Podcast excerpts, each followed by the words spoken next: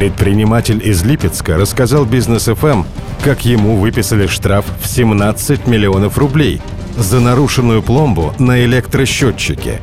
Электричество в месяц он потребляет всего лишь на 100 тысяч. То есть они все вскрыли, обнаружили якобы там какой-то самовольно подключенный провод, но мы сами туда не имеем доступа, потому что там высокое напряжение. Закрыто, опечатано. По итогам проверки получили штраф на 17 миллионов рублей. Похожие истории нам рассказали и в других регионах.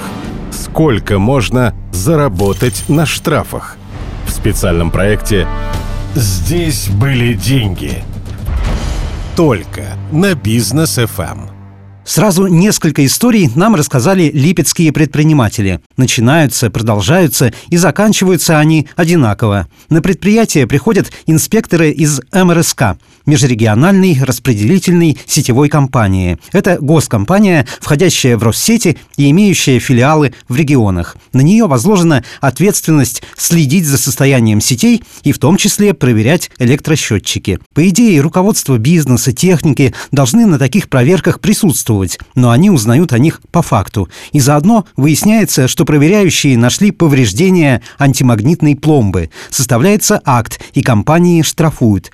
Причем им начисляют гигантские суммы. Например, липецкого предпринимателя Геннадия Пустовалова оштрафовали на 17 миллионов рублей. Наш звонок застал его как раз после очередного судебного заседания. Говорят, что у нас нет претензий ни к вашим киловаттам. Вы не вор, вы не воруете электричество. Вы нарушили требования закона. В чем? А в том, что пломба размагнитилась. Я говорю, умысла воровства не было, не было. Тогда почему я должен отвечать за счетчик? Они не, они не берут на себя эту ответственность. И они нас наказывают за то, что мы не можем смотреть за счетчик. Вы понимаете? Это штраф, говорит, такой. Там штраф 17 миллионов. А в среднем у вас расход за месяц какой по электроэнергии? 100 тысяч. Простая математическая операция. 17 миллионов рублей штрафа, при том, что бизнесмен платит за электричество 100 тысяч в месяц, ему бы хватило, чтобы оплачивать энергию в течение 14 лет. У МРСК свои методы расчета суммы, ведь виноватый, по их мнению, бизнесмен должен заплатить не только за неучтенную электроэнергию, его еще надо наказать, применив повышенный коэффициент. Причем в разговорах бизнес признает, что действительно бывают недобросовестные предприниматели, предприниматели, которые скручивают счетчики. Но чем виноваты те, которые добросовестно платили за электричество? Да и предыдущие проверки у них проходили нормально, нарушений не было.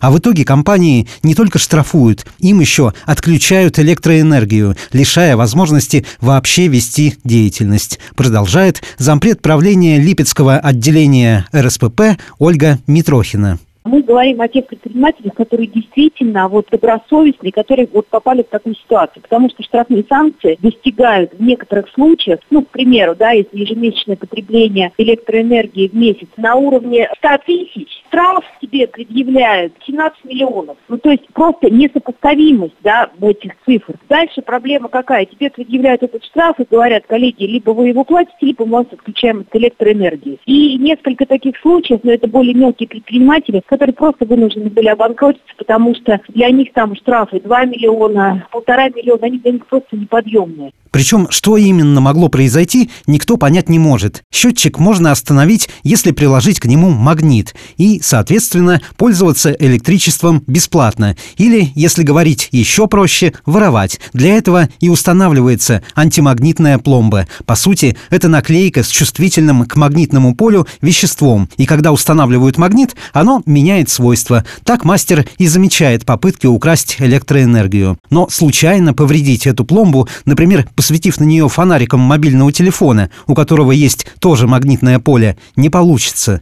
Нужно именно приложить к пломбе магнит, рассказывает создатель и руководитель проекта «Дом и двор РФ» Павел Степура. Достаточно магнит поднести, потому что именно наклейка, она реагирует на сильное магнитное излучение. И если неодимовый магнит обычно для таких целей используют поднести, то она сразу срабатывает. Ясно, что к этому прибору кто-то подносил магнит для того, чтобы нарушить его работоспособность с точки зрения подсчета показаний. Это должен быть реальный магнит, причем достаточно сильный. Представители бизнеса говорят, что они к счетчикам не прикасаются, и в это верится. Зачем повреждать пломбу, если потом со стопроцентной вероятностью будет проверка и инспектор легко обнаружит нарушение? Что интересно, обычно проверки происходят в конце квартала. На проблему обратил внимание РСПП, но, кстати, проверяют не только бизнес, но и бюджетные организации. Ректор Елецкого университета в Липецкой области Евгения Герасимова рассказала нам, что ее вуз тоже оштрафовали и тоже примерно на 17 миллионов рублей.